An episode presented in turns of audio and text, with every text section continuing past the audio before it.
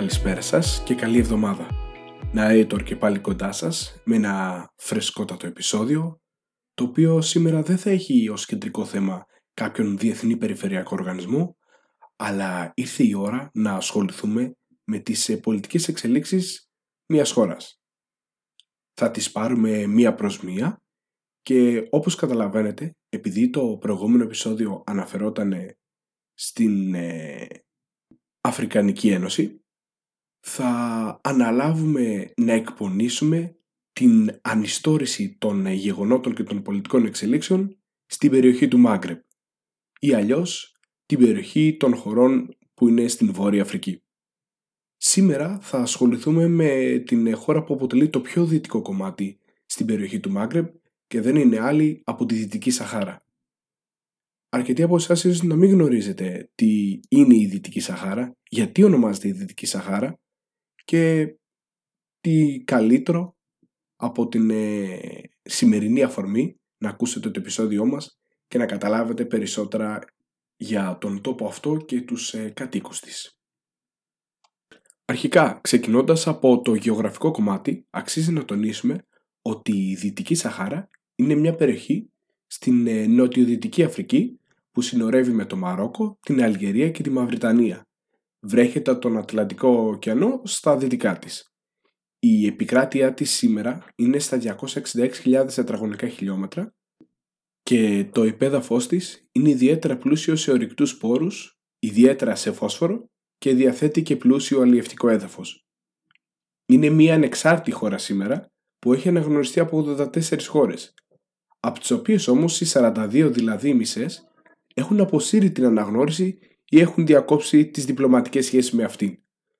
Το μεγαλύτερο μέρος της είναι υπό την κατοχή του Μαρόκου, ενώ το δυτικότερο, το 1 πέμπτο, ελέγχεται από την οργάνωση Polisario Front, ένα εθνικό απελευθερωτικό κίνημα που αρχικά ξεκίνησε αγώνα κατά της ε, ισπανικής κυριαρχίας που υπήρχε στην περιοχή και σήμερα μάχεται για την αυτοδιάθεση του λαού των Σαχράουι.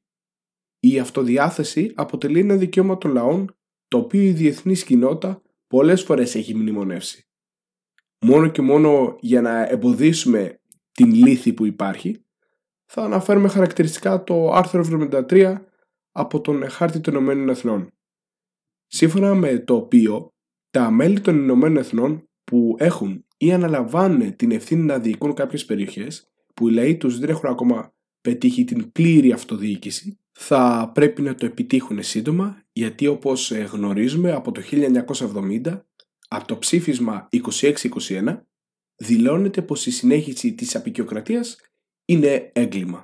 Για να μπορέσουμε να κατανοήσουμε το ζήτημα εκβάθεως είναι αναγκαίο να αναφέρουμε συνοπτικά και επιγραμματικά την διαδικασία της αποαπικιοποίησης της Δυτικής Σαχάρας. Ως απικίες, το Μαρόκο πλην μιας περιοχής που ήταν στην Ισπανική απικία, η Αλγερία, η Μαυριτανία ήταν γαλλικές απικίες. Ενώ η Ισπανική που ονομαζόταν έτσι Ισπανική Σαχάρα αντί της ε, δυτικής που υπάρχει σήμερα ε, ήταν οι χώρες οι οποίες αποτελούσαν την περιοχή. Ή καλύτερα οι μελλοντικές χώρες γιατί τότε ονομαζόντουσαν απικίες. Τα σύνορα μεταξύ των δύο απικιοκρατικών δυνάμεων είχαν οριστεί σε τρεις συνθήκες. Όλες αυτές πριν ε, τον Πρώτο Παγκοσμίο Πόλεμο. Μετά το τέλος όμως του Δευτέρου Παγκοσμίου Πολέμου άρχισε να υπάρχει το φαινόμενο της ε, αποαπικιοποίησης.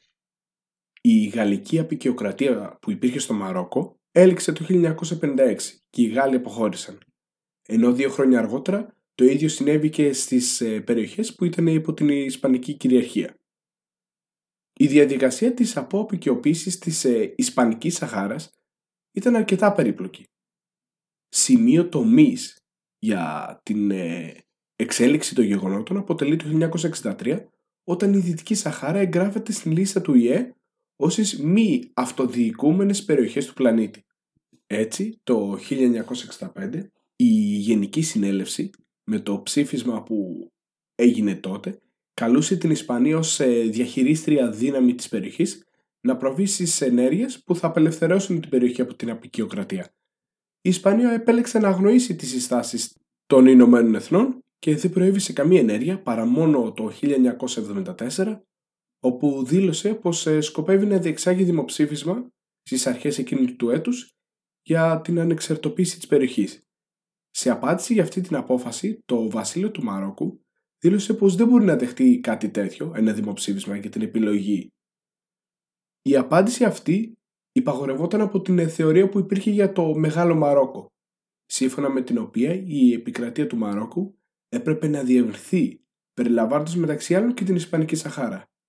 Η Μαυριτανία από την πλευρά της ουσιαστικά διεκδίκησε και κατέφυγε στο Διεθνές Δικαστήριο προβάλλοντας το ζήτημα της Δυτικής Σαχάρας ως μια διαφορά μεταξύ του Μαρόκου και της Μαυριτανίας. Δηλαδή, πολύ απλά καταλαβαίνουμε ότι υπήρχαν συμφέροντα μεταξύ των δύο χωρών που καμία από τις δύο πλευρές δεν ήθελε να υποχωρήσει. Η Ισπανία δεν δέχτηκε να διευθετηθεί νομικά η διαφορά.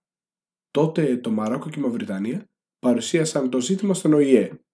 Ο οργανισμός απεφάνθη ότι ζητούσε την ε, γνώμη του Διεθνούς Δικαστηρίου σχετικά με το προαπικιακό καθεστώς που υπήρχε στη Δυτική Σαχάρα. Επίσης ζητήθηκε από την Ισπανία να αναβάλει το δημοψήφισμα και να απαντήσει το Διεθνές Δικαστήριο μέχρι να γίνει κάτι τέτοιο. Αποφασίστηκε επίσης να σταλεί διεθνής αποστολή για την εξέταση της κατάστασης και των ε, θέσεων που υπήρχαν στις εμπλεκόμενες μεριές. Η αποστολή στην αναφορά της συμπέρανε πως η πλειοψηφία των γηγενών επιθυμούσε την ανεξαρτησία και υποστήριζαν ανοιχτά την οργάνωση Polisario Front. Όσον αφορά την γνωμοδότηση του δικαστηρίου, σε αντίθεση με τις προσδοκίες που υπήρχαν στο Μαρόκο και στη Μαυριτανία, το δικαστήριο δεν βρήκε κανένα δεσμό εδαφικής κυριαρχίας μεταξύ της Δυτικής Σαχάρας και των χωρών αυτών. Ως εκ τούτου, έκρινε πως η διαδικασία της αποαπικιοποίησης πρέπει να γίνει επί τη βάση της αρχής της αυτοδιάθεσης και της βούλησης του λαού της περιοχής που υπήρχε. Και θα περίμενε οποιοδήποτε ότι η απόφαση του δικαστηρίου θα είχε επισπεύσει τη διαδικασία της αποαπικιοποίησης με ειρηνικό τρόπο. Αλλά αυτό δεν συνέβη. Δημιουργήθηκαν ε, προβλήματα και μια πολύ περίπλοκη κατάσταση που υπάρχει έως σήμερα. Το Μαρόκο επιτέθηκε στην ε, Δυτική Σαχάρα και κατέλαβε το βορειότερο τμήμα της. Το Συμβούλιο Ασφαλείας του ΙΕ αντέδρασε την ίδια μέρα ζητώντας την αποχώρηση των μαροκινών δυνάμεων. Ωστόσο, ακολούθησε η γνωστή ως τριμερή συμφωνία της Μαδρίτης που υπήρξε, η οποία προέβλεπε την ε, τριμερή διοίκηση της περιοχής, το νότιο τμήμα δόθηκε στη Μαυριτανία, το βόρειο στο Μαρόκο, ενώ εξασφαλίστηκε και η πρόσβαση της Ισπανίας σε πλουτοπαραγωγικές πηγές. Η Μαυριτανία κένωσε τα εδάφη που είχε καταλάβει το 1978, τα οποία προσάρτησε παρανόμως το Μαρόκο το 1979.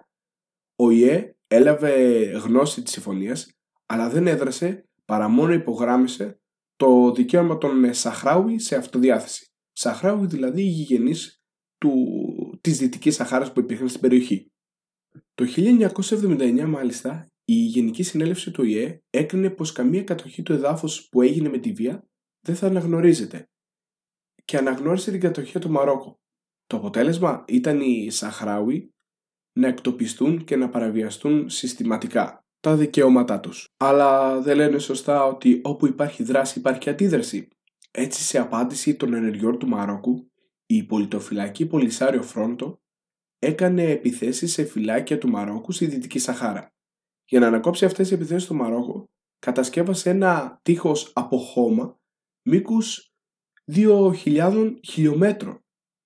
Η Αλγερία από τότε έως σήμερα στηρίζει διπλωματικά και ως ενός σημείου στρατιωτικά τη Δυτική Σαχάρα, που είναι επίσης γείτονες. Η κατάπαυση του πυρός έγινε το 1991 και αυτό με επέμβαση του ΟΗΕ. Σε διπλωματικό επίπεδο το ζήτημα πέρασε σε πολυμερές επίπεδο στα πλαίσια των Ηνωμένων Εθνών και του Οργανισμού της ε, Αφρικανικής Ενώσεως. Ένα σχέδιο που εκπώνησαν από κοινού στα τέλη της δεκαετίας του 1980, ύστερα από την ιδιαρκή του υπονόμευση από το Μαρόκο, πετάχτηκε στην πραγματικότητα στον κάλαθο του Αχρήστο. Έπειτα, τα ενία των διαπραγματεύσεων τα ανέλαβε ο τότε Υπουργός Εξωτερικών των ΗΠΑ, ο Μπέικερ, ωστόσο μετά την παρέτησή του, λόγω της απροθυμίας του Μαρόκου για συμβιβασμό και της έλλειψης βούλης του ΙΕ να το υποχρεώσει να δώσει κάποια λύση, σταμάτησαν και οι οποιοδήποτε διαδικασίες. Το Μαρόκο το 2007 με πρωτοβουλία του κατέθεσε σχέδιο το οποίο πρότεινε τη δημιουργία αντιπροσωπευτικών σωμάτων μέσω των οποίων οι Σαχράουι θα ελάβαναν δημοκρατικά τις αποφάσεις για την περιοχή τους. Απορρίφθηκε όμως από το Πολυσάριο Φρόντου καθώς αυτό παραβιάζει την αρχή της ε, αυτοδιάθεσης. Ο ΙΕ κάλεσε τα δύο μέρη σε διαπραγματεύσεις ενώ έως σήμερα έχουν διεξαχθεί αρκετοί γύροι διαπραγματεύσεων χωρίς να επιτευχθεί συμφωνία, κυρίως λόγω της άνησης του Μαρόκου να δεχτεί την εξαρτησία της περιοχής. Οι τελευταίες εξελίξεις είναι ιδιαίτερα κρίσιμες.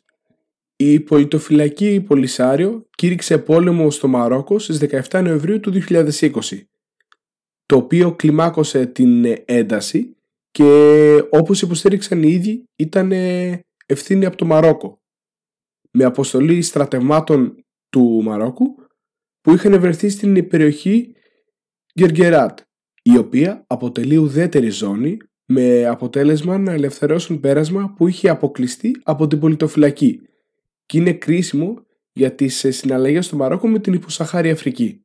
Φτάνοντας λοιπόν σιγά σιγά προς το τέλος, βλέπουμε ότι η παράνομη κατοχή των εδαφών της Δυτικής Σαχάρας από το Μαρόκο καταδεικνύει ότι πολλές φορές τα συμφέροντα των κρατών υπερισχύουν έναντι του διεθνούς δικαίου. Η προσάρτηση έγινε με την χρήση βίας, πρακτική που απαγορεύεται από τον χάρτη των Ηνωμένων Εθνών. Επιπλέον, η περιοχή της Δυτικής Σαχάρας είναι μια περιοχή πλούσια σε ορυκτούς πόρους, τους οποίους εκμεταλλεύεται το Μαρόκο παραβιάζοντας την αρχή της μόνιμης κυριαρχίας επί των φυσικών πόρων, μια αρχή προέκταση του δικαιώματος στην αυτοδιάθεση των λαών που ήδη παραβιάζεται. Επιπροσθέτως, οι Σαχράουι αναγνωρίζονται ως λαός που μάχεται για τον απελευθερωτικό του αγώνα. Ως εκ τούτου, ενεργοποιείται το Διεθνές Ανθρωπιστικό Δίκαιο στο σύνολό του, καθώς σύμφωνα με το άρθρο 2 της Σύμβασης της Γενέβης, οι εθνικοπελευθερωτικοί αγώνες αναγνωρίζονται ως σειράξεις διεθνούς χαρακτήρα. Εν πάση περιπτώσει, οι εξελίξεις ζήτημα συνεχίζονται και το αποτέλεσμα σίγουρα δεν μπορεί να προδικαστεί αυτή τη στιγμή. Εν κατακλείδη από όλα αυτά που σας αναφέρομαι, μπορούμε να σας πούμε πως με βεβαιότητα η Δυτική Σαχάρα στην οποία αναφερόμαστε εδώ και μερικά λεπτά είναι το κράτος της Δημοκρατίας της Σαχάρας το οποίο είναι μια μη αναγνωρισμένη χώρα διεθνώς της οποίας ανακηρύχθηκε μονομερός η ανεξαρτησία του 1976. Είναι ο απόγονος της Ισπανικής Σαχάρας και αποτελεί μόλις το 1 πέμπτο των εδαφών της Ισπανικής Σαχάρας διότι τα υπόλοιπα 4 πέμπτα έχουν κατηληφθεί. Το 1976 από το Πολυσάριο Φρόντου ή αλλιώς μέτωπο Πολυσάριο ανακηρύχθηκε η περιοχή ως ανεξάρτητη με το όνομα λαοκρατική Αραβική Δημοκρατία της Σαχάρας και σήμερα η Ελλάδα αποτελεί μία από τις χώρες στην οποία δεν την έχει αναγνωρίσει. Αυτά λοιπόν και σήμερα. Αυτή ήταν η Σαχάρα, η Δυτική, η Ισπανική, η Λαοκρατική, όπως θέλετε. Δεν έχουμε να προσθέσουμε κάτι περαιτέρω. Θα τα πούμε στο επόμενο επεισόδιο. Να είστε όλοι και όλες καλά. Γεια και χαρά!